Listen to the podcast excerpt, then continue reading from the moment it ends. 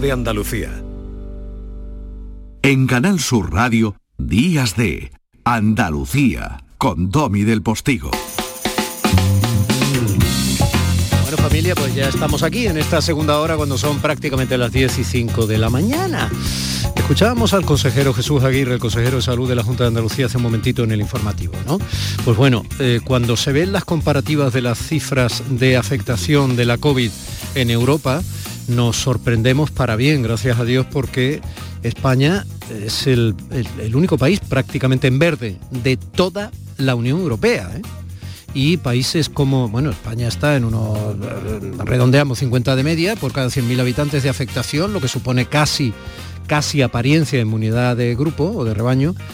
Y eh, Francia o, o Bélgica o Alemania eh, rozan los mil, o sea, una barbaridad y gente muriendo, ¿vale? Y eh, lo importante no es que uno se contagie de COVID, sino que acabe en el hospital y por lo tanto los hospitales se vuelvan a saturar.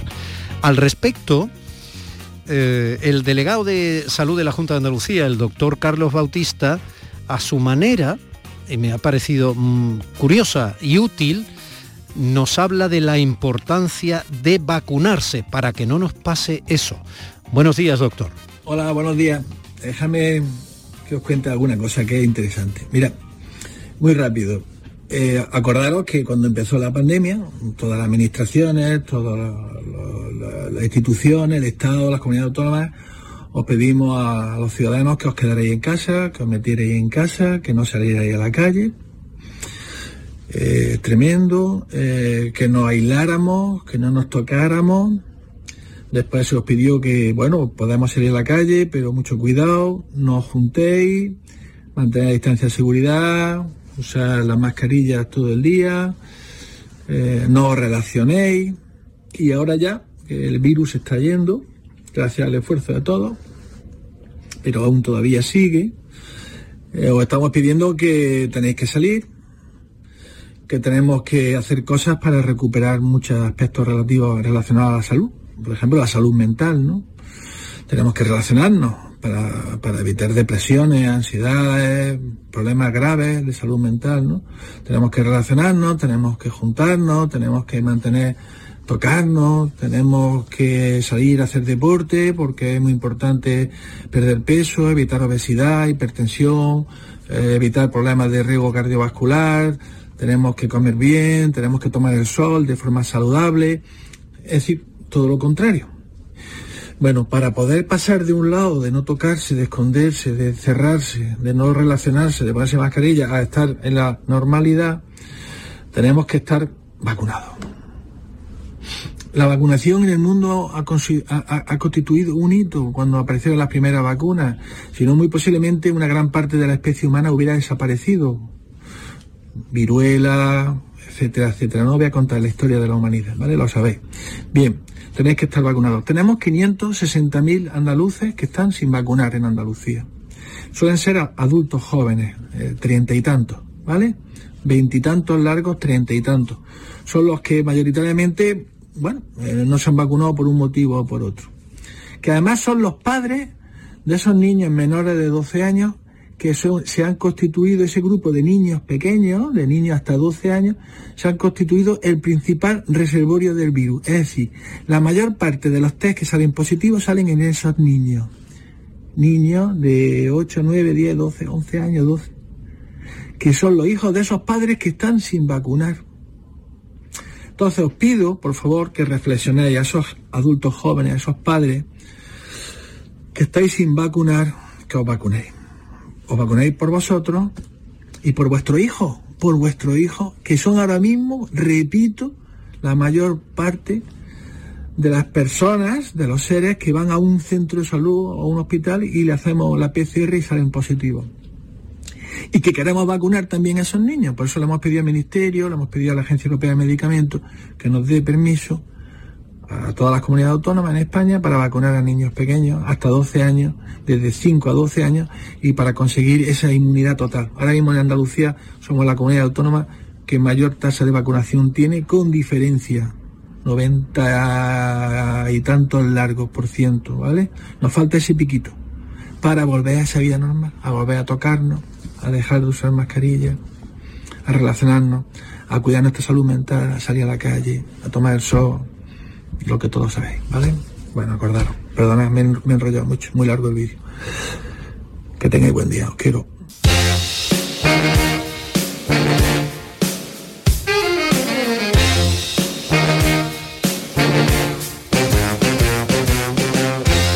Y después de ese mensaje del doctor Carlos Bautista, delegado de salud en Málaga, cuando son las 10 y 10 de la mañana, conexión con la emisora hermana del canal Fiesta, gracias a la generosidad de alguien que también está vacunado.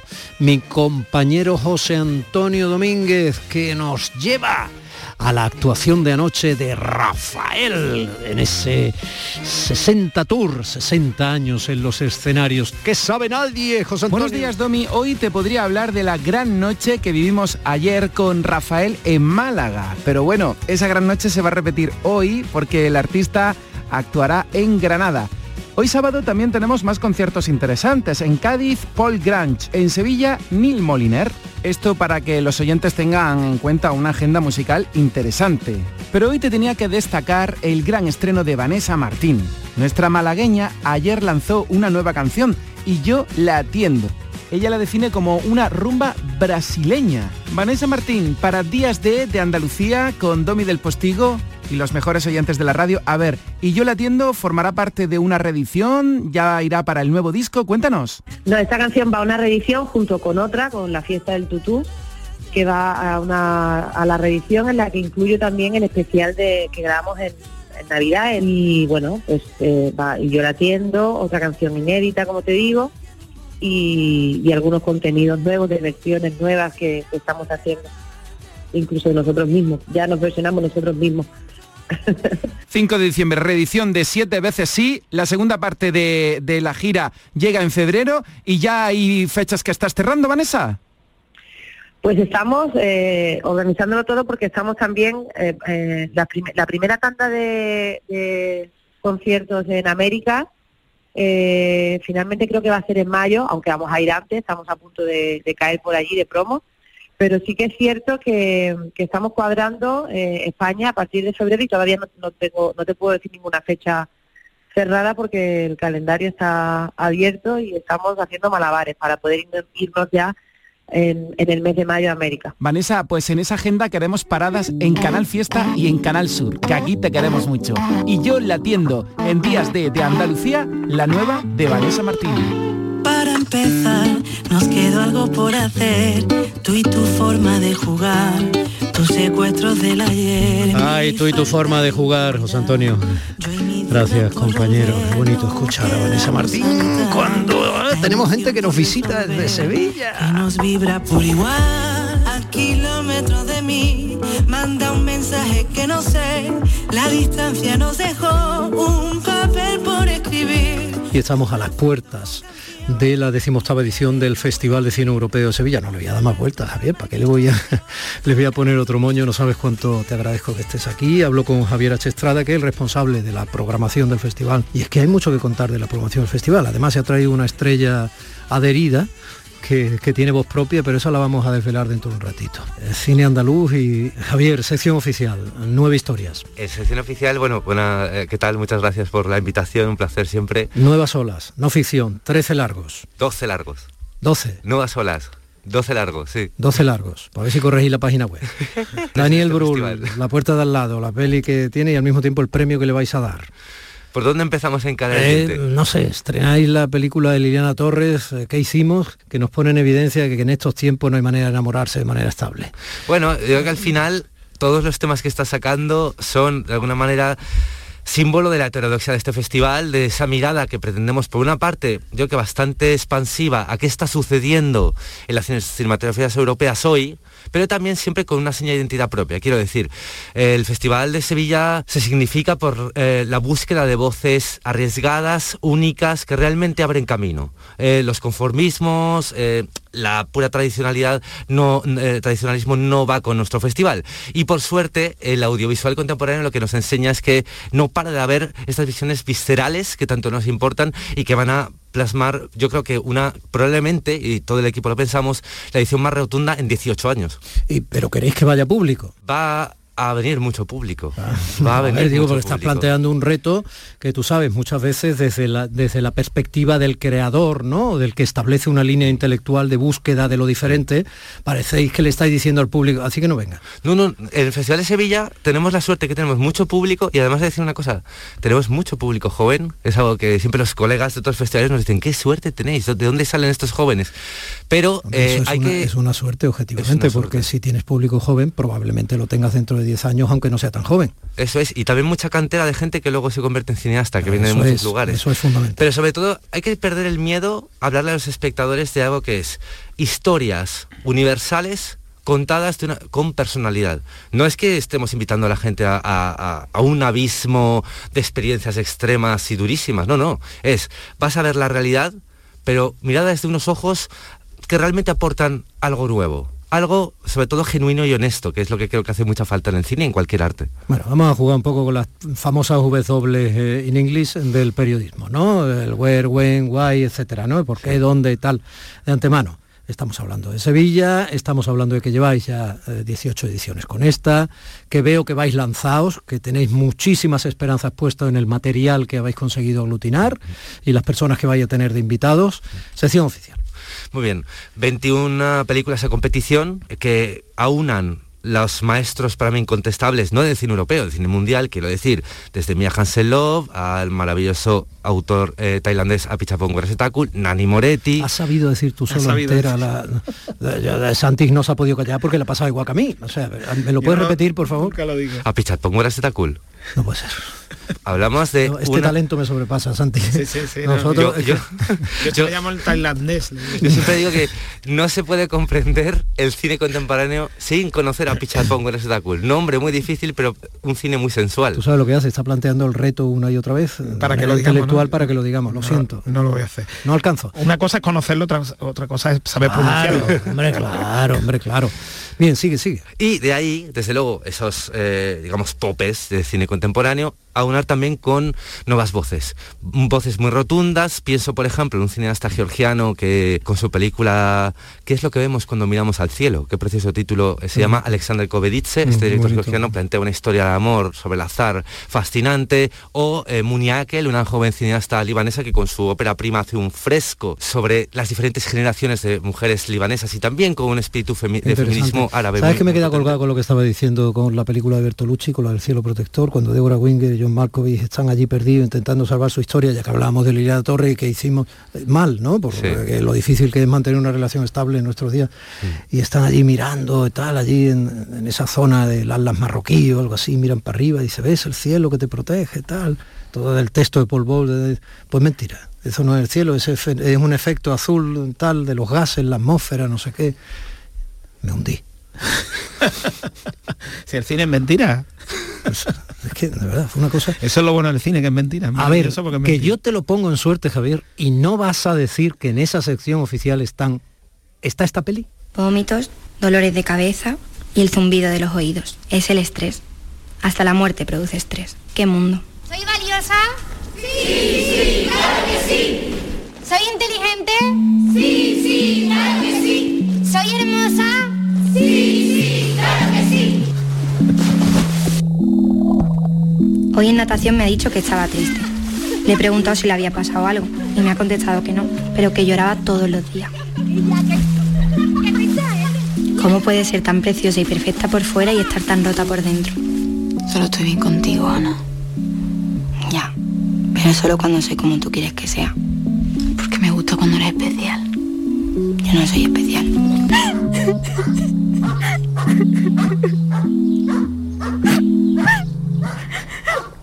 Yo, yo, yo.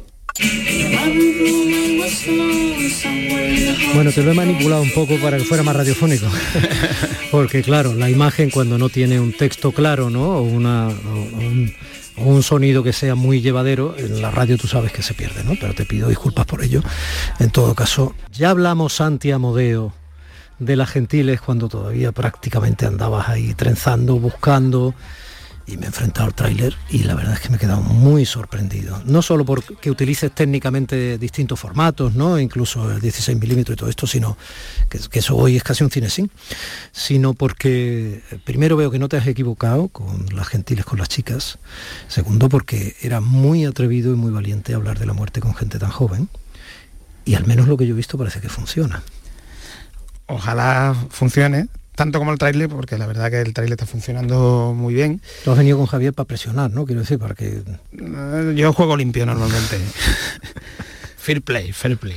Nada, mira, a mí, o sea, independientemente de la película, y está aquí Javier, lo que una de las cosas que me da un poco de tranquilidad es que yo creo que un festival como el, del como el de Sevilla, que precisamente tiene su fuerte en la programación y en el público, va muchísimo público. La gente piensa que, que, como es un cine más de autor, pues eh, el público no, bueno, porque salas medio llenas, pues no, no, no, te quedas sin entrada, de muchas te quedas sin entrada.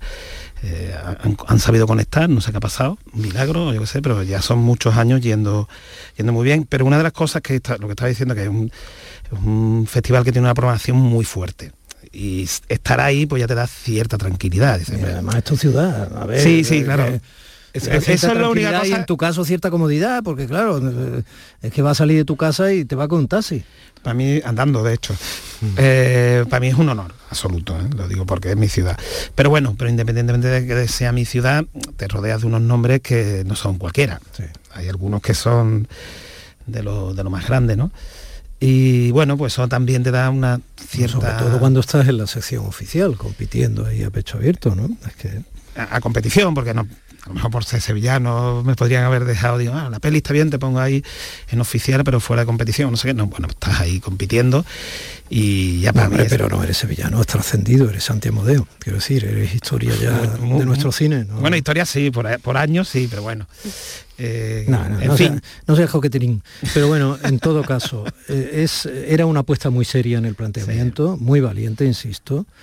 Y bueno, la veremos. Yo no sé, Javi, si la vamos a ver en una semana en el festival, pero, pero tiene un pintón. Sí, tiene. Mira, ya que estamos en Canal Sur, quiero decir que una de las razones que se haya podido hacer la película es que Canal Sur se la ha creído y ha dicho, mira, hostia, esto merece la pena contarse a pesar de que el tema que hay por debajo, como tú sabes, es un tema duro. Yo creo que la película no es dura, que tiene un punto luminoso que no tiene el tema, pero bueno, que no es una película fácil de financiar y bueno, eh, ya que ya que estamos aquí, pues agradezco que Canal Sur haya confiado en, en una película con un tema tan complejo, ¿no? Uh -huh. Muy bien, Javier, ¿algo más que alegar? Nada, solo decir que al hilo Lo digo para no hacer demasiado spoiler porque ya sí. iba lanzado. Vamos, este iba al hilo solo comentabais, es verdad que es muy excepcional que una no, no, ha ocurrido casi nunca, pocas veces que películas andaluzas están a competición en la sección oficial del Festival de Sevilla y creo que eso simplemente es porque la película, porque confiamos brutalmente en esta película que nos parece maravillosa, obviamente, simplemente ese apunte. Sí, sí, que no es chauvinismo no, en no, este caso, no. sino que efectivamente consideráis que la calidad lo merece. Mm. Pero si además es andaluza, pues todos nos alegramos muchísimo. Bueno, claro, claro. Javier eh, H. Trada, perdóname, eh, muchísimas gracias por avanzarnos un poco lo que va a ser esa decimoctava edición que esperamos con muchas ganas y con mucha ilusión del Festival de Cine Europeo de Sevilla. Santi, siempre una alegría verte, ya hablaremos con más tranquilidad. Igualmente. Quiero ver esa peli. La verdad. Domingo en la mañana, el cielo encapotado, llovizna en el estanque abarrotado, peces grises, radioactivos, todos quieren morderte el bolsillo, sus bocas grandes comen bolsas, gargajos, altramuces y barquillos, un pato blanco con sus patas, una sana, otra unión, da círculos descontrolados, nada y gradación peñón. Domi del Postigo, Días de Andalucía, Canal Sur Radio. ¿Nos vamos? Sí, espera, que quiero escuchar la fecha ganadora en el último sorteo de mi día de la 11. 19 de junio de 1999. El día que salí de cuentas. María, qué memoria. ¿Qué va? Pero hay fechas especiales que no se olvidan. Y más si te toca uno de los miles de premios que cada lunes y cada jueves puedes conseguir con mi día de la 11. ¿Y cuándo dices que naciste tú? 11. Cuando juegas tú, jugamos todos. Juega responsablemente y solo si eres mayor de edad. Un cocido de versa cocinado con aneto quita el sentido. porque en Aneto hacen el caldo como se ha hecho siempre. Versa, carne, garbanzo, con todos sus avíos. Vamos, que está para cantarle. Sin exagerar. ¿Existe algo más valioso que el tiempo? Pues no. Por eso, esta Black Week Hyundai te lo regala. Porque si compras un Hyundai te ahorras muchos meses de espera para tener tu coche. Black Week de Hyundai. Lo quieres, lo tienes. Condiciones especiales para unidades en stock. Más información en hyundai.es.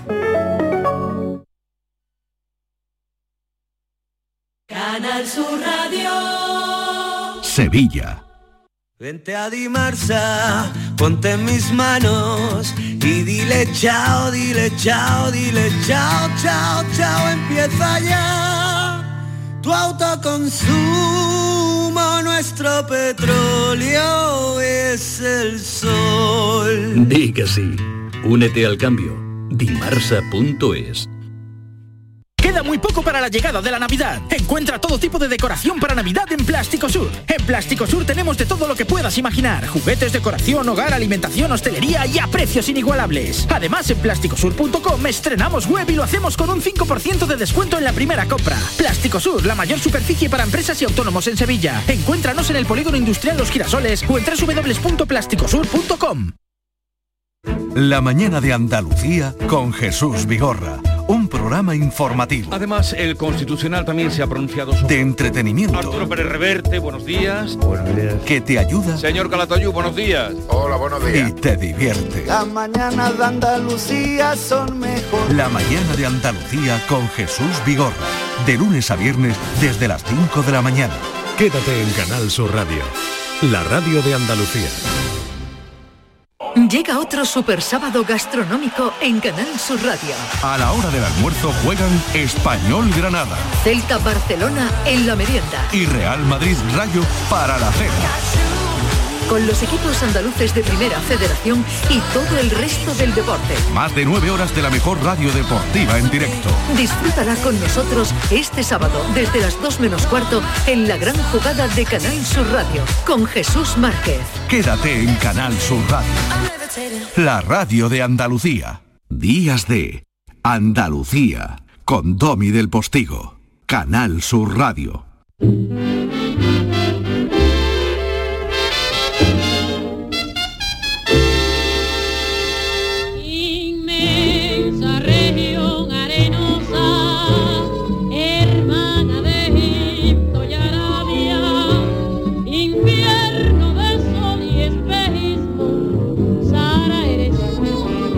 A ser fácil que dejemos de hablar del precio de los combustibles, que está directamente relacionado con el precio de la luz, con el precio del gas. Y cuando hablamos del precio del gas, eh, recordamos que Argelia y Marruecos una vez más andan a la greña, declaración o no de guerra de por medio. No va a ser fácil que dejemos hablar de todo eso, pero todo eso también, qué curioso, tiene en la historia parte de sus fundamentos. Historia, ni blanca ni negra.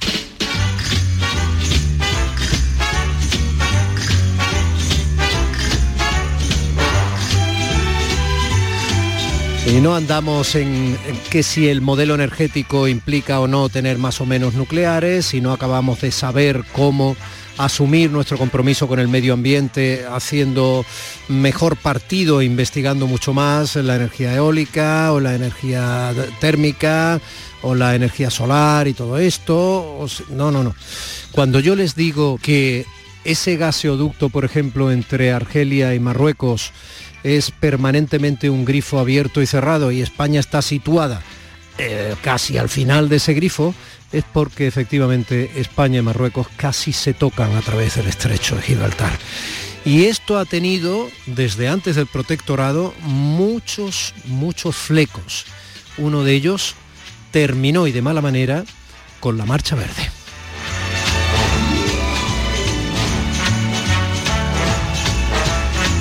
Y no hace tanto, porque probablemente 50 años redondeando sea la cifra en la que nos vamos a situar ahora mismo, gracias a la sabiduría de Elvira Rocabarea. Muy buenos días. Exactamente el 6 de noviembre de 1975 comenzó la Marcha. Vamos a recordarlos porque, bueno, los que eh, mucha gente que está viva recuerda perfectamente. Yo lo recuerdo. Yo recuerdo los telediarios, recuerdo eh, los informativos, el- una y otra vez reiterando que era lo de las novedades, que era lo que iba sucediendo. La cosa es que, bueno, en un momento determinado, para ubicar a nuestros oyentes más jóvenes, eh, Hassan II, el rey de Marruecos, alienta una ocupación pacífica del Sáhara, que era provincia española, pacífica en el sentido de que no llevan armas y bueno, pues se ponen en marcha desde el norte hacia el sur unos 300.000 marroquíes, Corán en mano y con fotos del rey en medio de una exaltación patriótica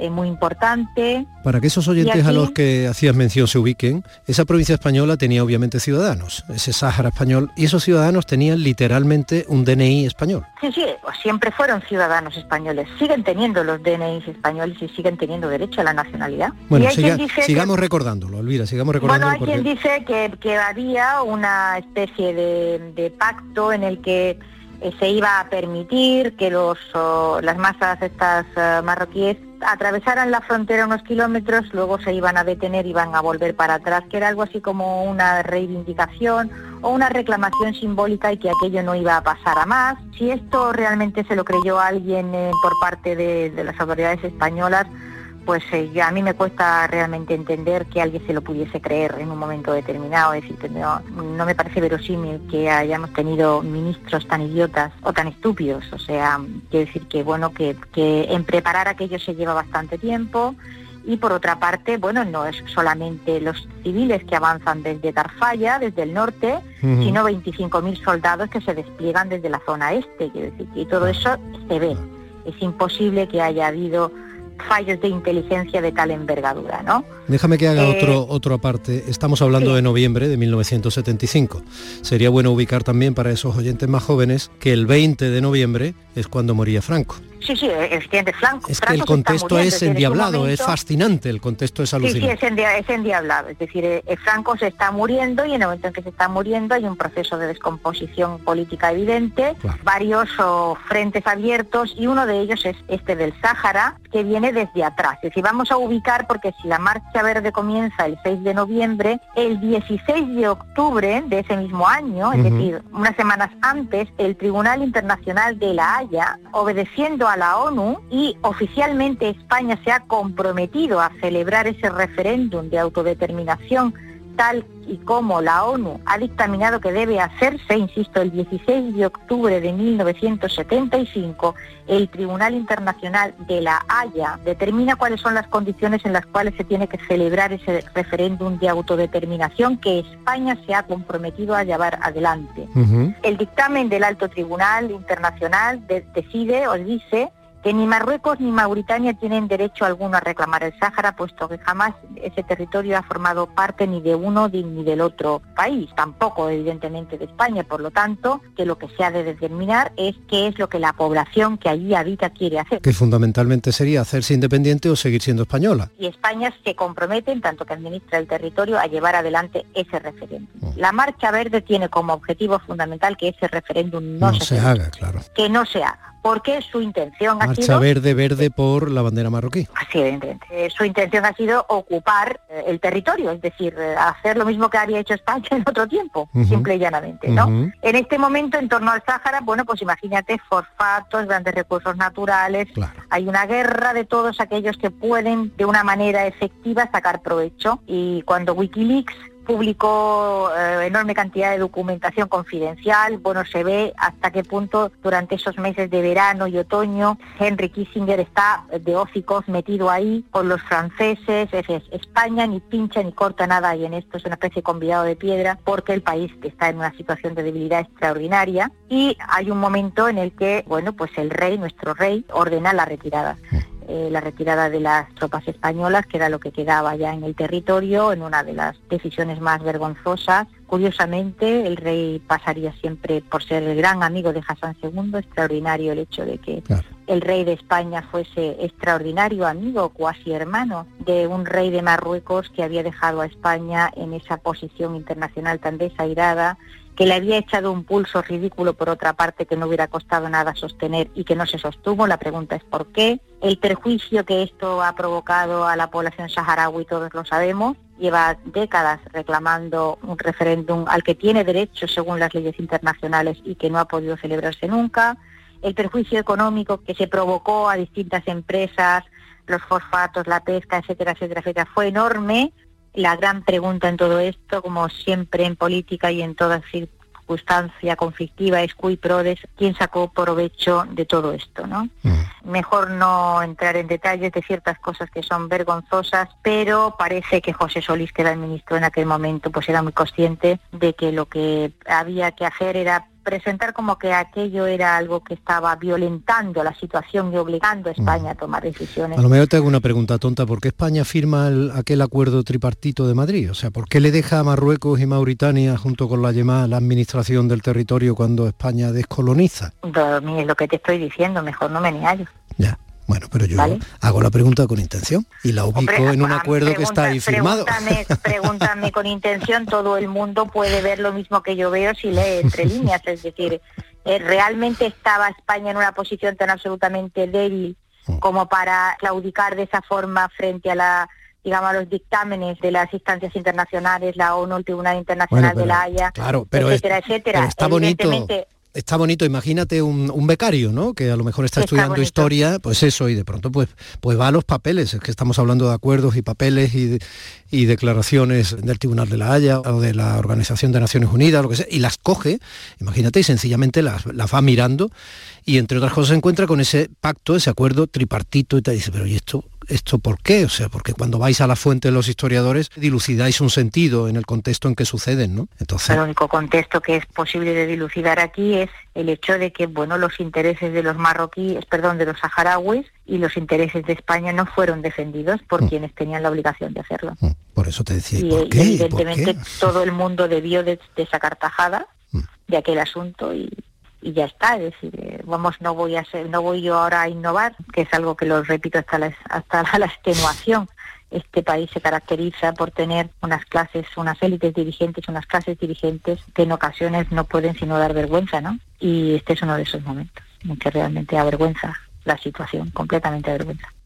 Y ya en otra clave, en otra clave, vamos a terminar con algo que no sea que nos pongamos colorados por culpa de otros. Pues voy a recomendar un libro de José Luis Rodríguez Jiménez, Agonía, Traición y Huida, el final del Sáhara Español, que se publica en Crítica en el año 2015, que explica cosas bastante interesantes. Y en otro, esto te va a gustar, una película, la conoces, que se llama La Marcha Verde, de José Luis García Sánchez, de 2001, que cuenta, perdón, qué momento histórico y al mismo tiempo narra pues aquella decisión cómica de mandar a una compañía de revista, la de Gloria del Toro, a animar a las tropas españolas. Oye, yo no he podido olvidar la actuación de Rosa Moreno, ¿eh? Te lo puedo hacer, en Disney creo que fue. O sea, fíjate, hay cosas que se le quedan a uno, yo era muy pequeño, se le quedan a uno, ¿tú la recuerdas? Rosa Morena. Pues Rosa Morena, perdón. Sí, Eso, yo la recuerdo, sí, sí, la recuerdo perfectamente, guapetona, con esa Guapetona, melena. con- sí, Ella, sí, sí, sí, sí. por supuesto. Un poco a lo Ma- Marilyn a lo español. Sí, Marilyn a lo español ru- rumbeada. Sí, rumbeada, ¿no? Sí, claro Yo que me re- acuerdo. recuerdo esa imagen en blanco y negro cantando entre los soldados. No deja de ser un recuerdo simpático y, en fin, internacional.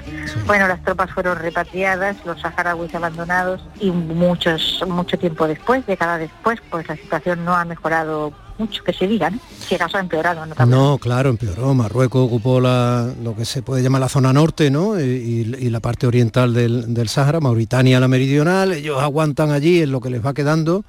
Se creó el Frente Polisario, del que de vez en cuando hablamos, cuando tuvimos la, la historia esta de, en fin, muy reciente, ¿no? De cuando Marruecos alentó también a, a pasar a, a toda esa población juvenil sobre todo y tal. Bueno, en fin, si es que todo no va a dejar de salpicarnos la actualidad con heridas mal cerradas y sobre todo con injusticias históricas. ¿no? Sí, Que además de- ha, ha tenido una estupidez detrás para llegar a, a la objetividad que demanda toda reflexión a la hora de tomar decisiones. Y es que una bandera de la izquierda, bueno, de una parte de la izquierda ya, ¿no? Es la que se supone que defiende el territorio del Sáhara, por lo tanto, la otra, eh, para hacer oposición, pues ya no, y el centro derecha tampoco. A ti te van a, a decir cuando te hayan escuchado hoy, además, que ya no eres facha. O sea, todo esto quiero decir, este batiburrillo estúpido que tenemos en nuestro país tan alejado de las reflexiones eh, verdaderamente solventes, afecta a no solo la comprensión de lo que nos sucede, sino a las decisiones adecuadas que se tengan que tomar.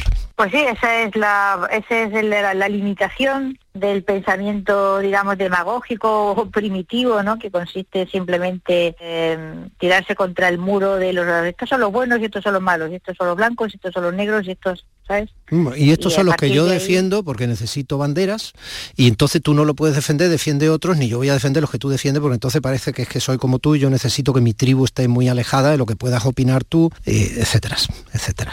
Bueno, pero eso es que es que el, el pensamiento humano es así, es decir, la, la capa de la, la capa de razón que tiene nuestro cerebro es muy estrecha. Bueno, bueno, Y- bueno, y en no Alemania no hubo en. Alemania hubo un gobierno de concentración que aquí jamás, por razones de Estado, que aquí jamás se, se- se ha podido plantear en la práctica, ¿no?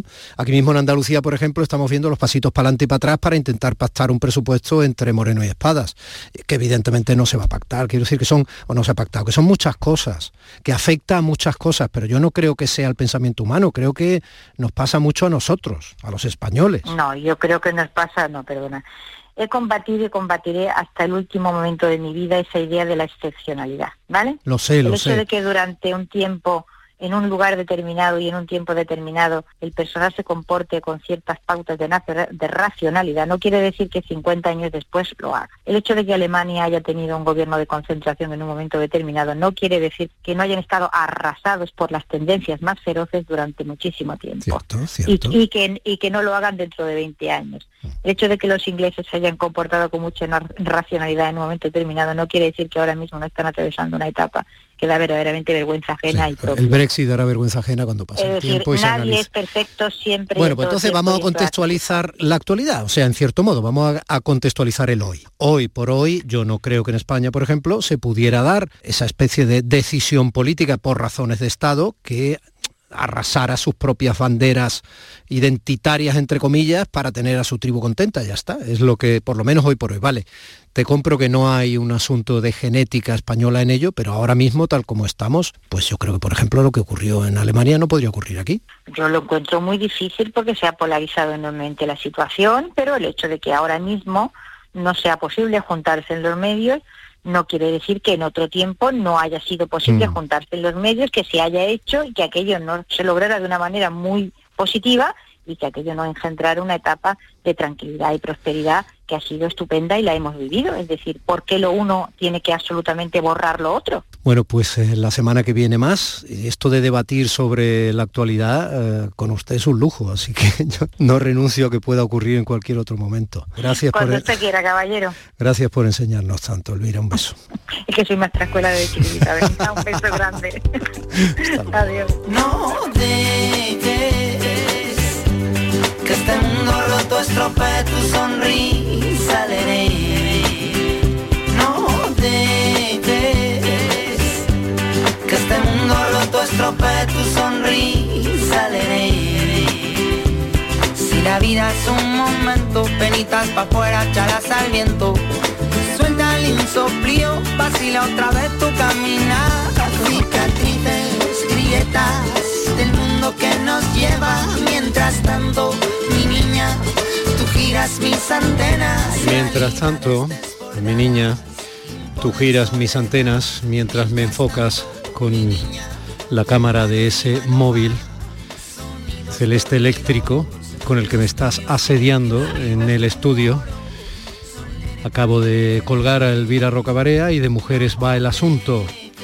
La última parte de cada edición de sábado de Días de, de Andalucía la dirigen en realidad mujeres. ¿Y qué mujeres? eh? Sonrisa. Qué pedazo de señoras. Son casi las 11 menos cuarto y ella sigue. E intentando sacar la foto perfecta que meterá en las redes sociales para decir que un sábado más Ay, hemos sustanciado reflexiones y protagonistas alrededor de lo que acontece mientras ella sigue. Cristina en la red.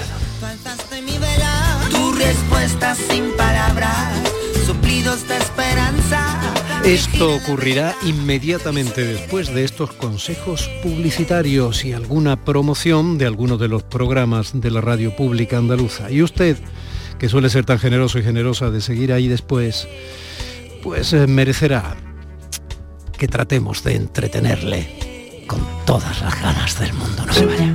Domi del Postigo en Canal Sur Radio. Días de Andalucía. Disfruta todo el mes de noviembre del Black Friday de Social Energy y consigue tu tarjeta regalo de hasta 300 euros con tu solución fotovoltaica. Además ahorra hasta un 70% en tu factura de luz y aprovecha las subvenciones de Andalucía. Pide cita al 955 44 11 11 o en socialenergy.es. Solo primeras marcas y hasta 25 años de garantía. La revolución solar es Social Energy. ¿Existe algo más valioso que el tiempo? Pues no. Por eso, esta Black Week Hyundai te lo regala. Porque si compras un Hyundai te ahorras muchos meses de espera para tener tu coche. Black Week de Hyundai. Lo quieres, lo tienes. Condiciones especiales para unidades en stock. Más información en hyundai.es. Sevilla es Canal Sur Radio. ¿Buscas una fibra óptica que te dé más? Telecable Andalucía es tu operador local de confianza, sin trucos ni engaños. Telecable. Fibra de 300 megasimétricos por solo 14,90 euros al mes y línea ilimitada de 30 gigas por 12,90. Contrata ahora en telecableandalucía.com y entra en un sorteo de productos Xiaomi. Telecable Andalucía, conectarse está al alcance de todos.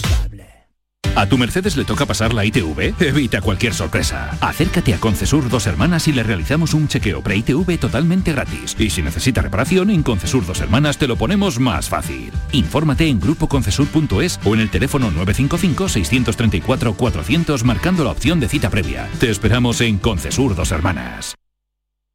Disfruta de Andalucía y de la radio hasta enamorarte. Escucha, siente y déjate seducir por una tierra repleta de tradiciones, de una gastronomía de bandera, de patrimonio cultural fascinante y una gente única. En Gente de Andalucía, los sábados y domingos desde las 11 de la mañana con Pepe da Rosa. Quédate en Canal Sur Radio, la radio de Andalucía. Domi del Postigo en Canal Sur Radio. Días de Andalucía. Cristina en la red.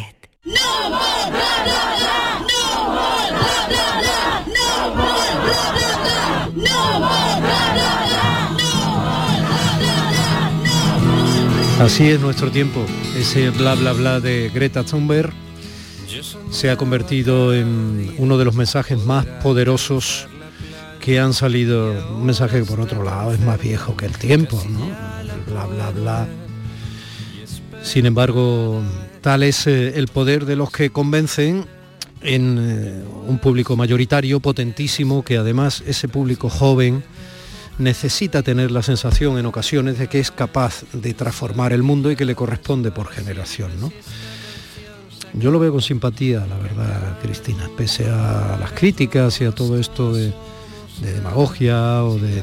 Yo veo con mucha simpatía ese movimiento y creo, insisto, que en nuestro tiempo, redes sociales de por medio, inmediatez, pantallas no convencionales, mensajes de todo tipo, tienen bastante más fuerza que cualquier mensaje de cualquiera de los líderes del G20. Hombre, yo creo que ya eh, ella ha logrado algo. Yo no soy muy de este personaje.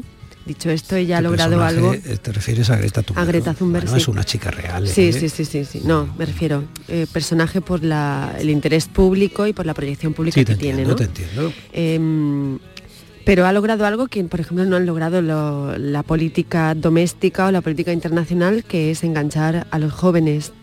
Por lo tanto, ya tiene algo más de mérito y de, de interés público, ¿no? Que vamos a hablar un mucho. mensaje necesario, ¿eh? Es un mensaje esencial, no es que sea Entre- Entre necesario. los contenidos del programa de hoy hemos Es que nos va la vida en ello. No es broma, un especialista, el catedrático Ruiz Sinoga, Sí, de- sí, sí.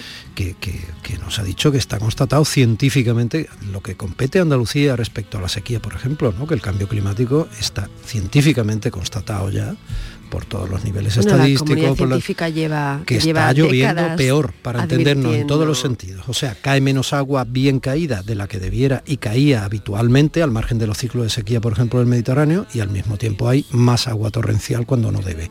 Eso está constatado. Bueno, además de, con- de- de estar constatado, y ya me meto en faena, eh, has metido a Greta, ¿no? Porque está- se está celebrando, que está ya en, en las- la bueno, última porque jornada, tú siempre ¿no? haces actualidad también, ¿no? Sí, El programa sabes bueno, que siempre está muy vinculado de manera directa o Y- indirecta a la y aparte yo creo que cas- todo Incluso es... la Marcha Verde de la que hablaba hace un momentito, sí, sí, sí. Elvira, es que hoy 6 de noviembre se cumple aniversario cuando empezó aquella Marcha Verde. O sea, Bueno, estamos, eh, hoy traía en la sección que, en, mi sección, ¿no? que tratamos, hablamos de cultura, eh, o intentamos aproximarnos a la cultura, eh, se está celebrando la COP26, que es la cumbre en la que, digamos, se celebra en Glasgow y que es la cumbre en la que, en principio, pues los líderes internacionales tienen que ponerse de acuerdo para reducir principalmente, el, el principal objetivo es reducir las emisiones de CO2, que es el problema mayor que tenemos, por eso tenemos una factura de la luz tan elevada. Por eso en parte has elegido esta canción para empezar, Tierra, eso, el López, que está es, sonando de eso fondo. es. Las tres canciones tienen toda la lógica e intención del mundo. A ver si lo podemos escuchar. Una de las guitarras la toca Cristina. Yo soñaba cada día poder alcanzar la playa y ahora está tan cerca, casi ya la puedo leer y espero cada vez más próximo al final. Es una maravilla. Ya puedo sentir Bueno, pues en esas emisiones de CO2 que no se ponen de acuerdo, que además ya estamos en, en valores similares a 2019, eh, la- en este sentido la pandemia, el confinamiento y la- la- las diferentes normalidades que hemos ido pasando han sido la excusa perfecta para incumplir los protocolos que se han firmado. Eh, se inició la cumbre con con una sensación ya de derrota y de fracaso porque es donde estamos y la situación, como bien han ido desarrollando todos los expertos que han pasado por el programa, es muy preocupante.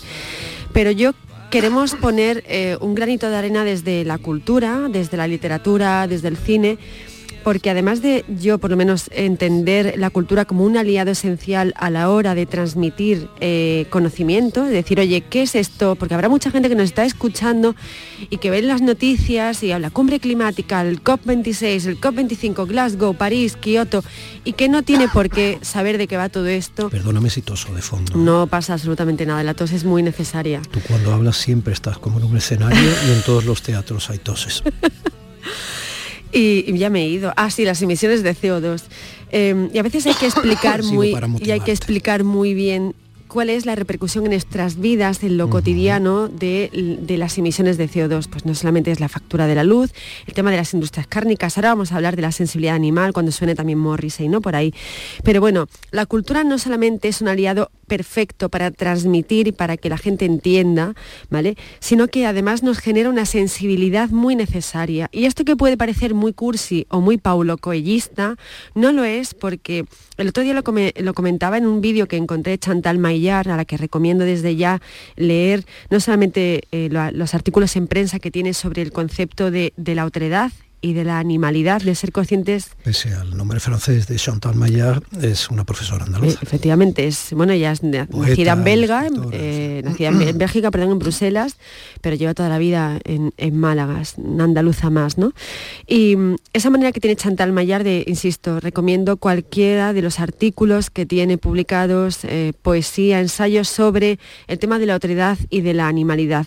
Y aquí engancho con uno de los primeros libros que quiero recomendar, eh, que es el homenaje a Gaia, eh, la vida de un científico independiente, que escribe James Lovelock. eh, bueno, la teoría Gaia lo que viene a decir aquí también engancho con Chantal es que Gaia es un ser vivo eh, y que como todo ser vivo lo que va a es hacer... la Tierra. La Tierra, efectivamente, y que Gaia como todo ser Que te vivo... tengo que ir traduciendo. Si tú, sabes que yo voy echando semillas, el otro día me lo dijiste muy bien, ¿no? Me vuelvo loca echando semillas y entonces me meto ya no en un jardín, No, en no, varios. está bien, está bien, está bien. Lo pasa que si alguna de las semillas son plantas carnívoras tenemos problemas. Sí, sí, vamos a tener problemas con la Y carne. la sí, sí. es lo que se refiere al otro, la convivencia con el otro, el reconocimiento del que otro. no estamos solos, es decir, eso, que el. Planeta Tierra no nos pertenece, que no estamos solos y que parte de la concienciación eh, en torno al cambio climático pasa por darnos cuenta de que cualquier acto de nuestra vida cotidiana, el reciclar, el intentar comprar, consumir de otra manera, el intentar movernos en las ciudades, eh, principalmente en las ciudades que son las más contaminantes,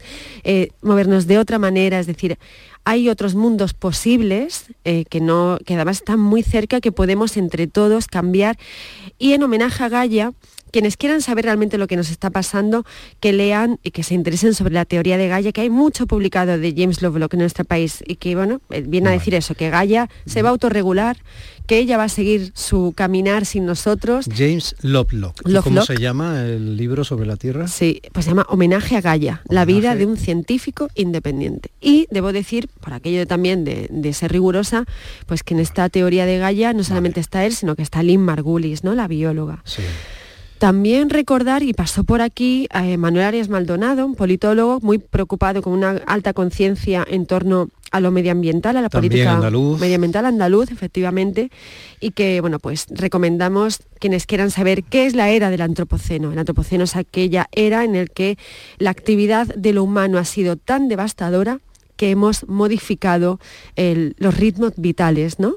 Eh, por ejemplo, es decir, la presencia, por poner un ejemplo muy sencillo, la presencia de plásticos en los océanos ha sido y es tan devastadora que modifica pues, eh, los ciclos vitales naturales. Fíjate que esta mañana José Manuel Zapico me decía, tenemos que hablar de los plásticos. Pues Y ahora me hablas tú de esto. ¿Cómo se llama el libro de Arias Maldonado? Antropoceno, eh, una política, no me acuerdo, hay- tiene un par de libros sobre este tema. Bueno. Publicado Vale, en Taurus. Y, y querías que sonara Morrissey por... Vamos a escucharlo y ahora... A Morris hay que escucharlo una vez al día al menos. ¿Sí? Sí, sí. Ay, ¿cómo eres, chica? ¿Cómo eres? No me pongo de pie porque todavía tiene que Pero sonar ¿cómo el- eres, Dios mío? ¿Cómo eres?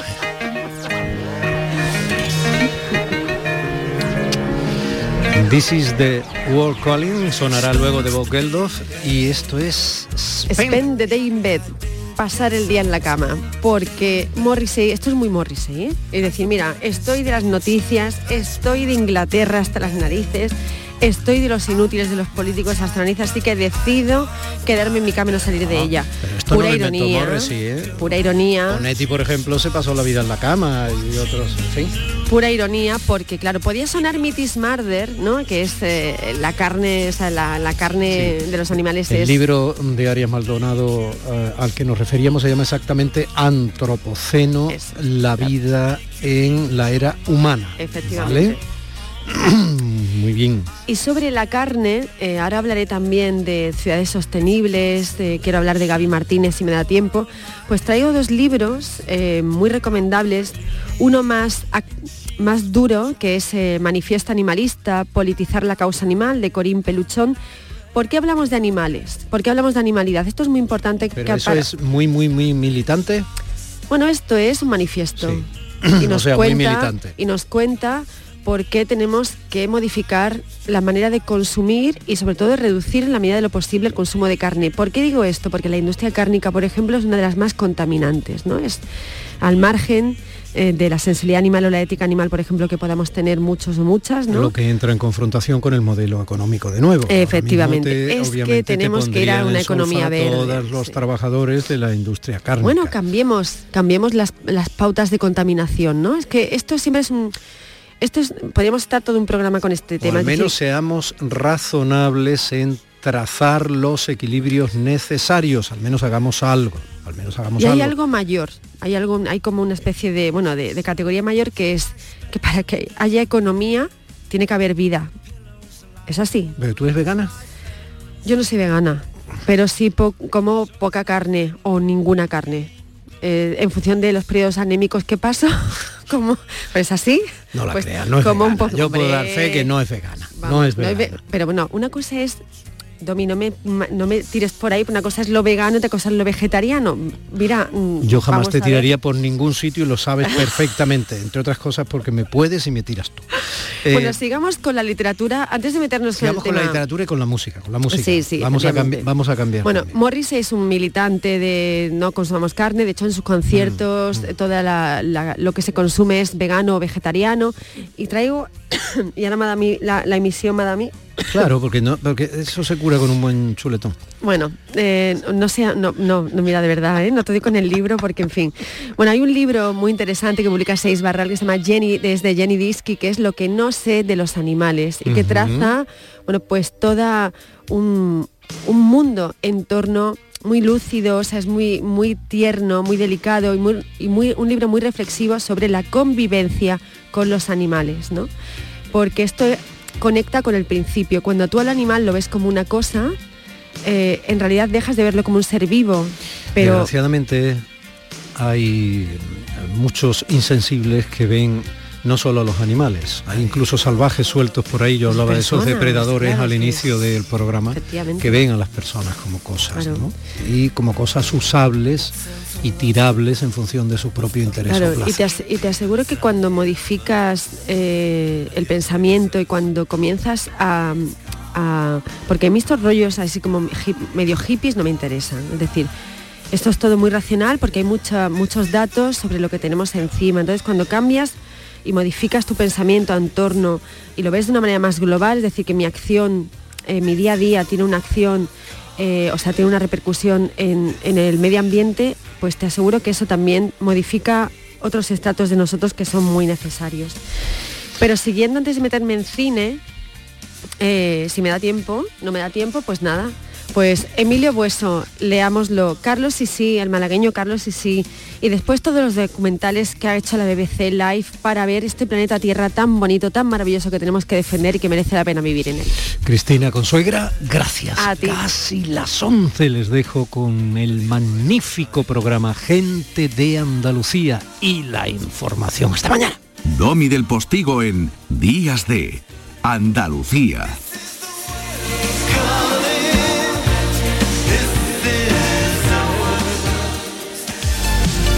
Este programa que acabas de escuchar y todos los que te gustan están siempre en la radio a la carta de Canal Sur. Descárgatelos para escucharlos cuando quieras y donde quieras y con quien quieras. Quédate en Canal Sur Radio, la radio de Andalucía.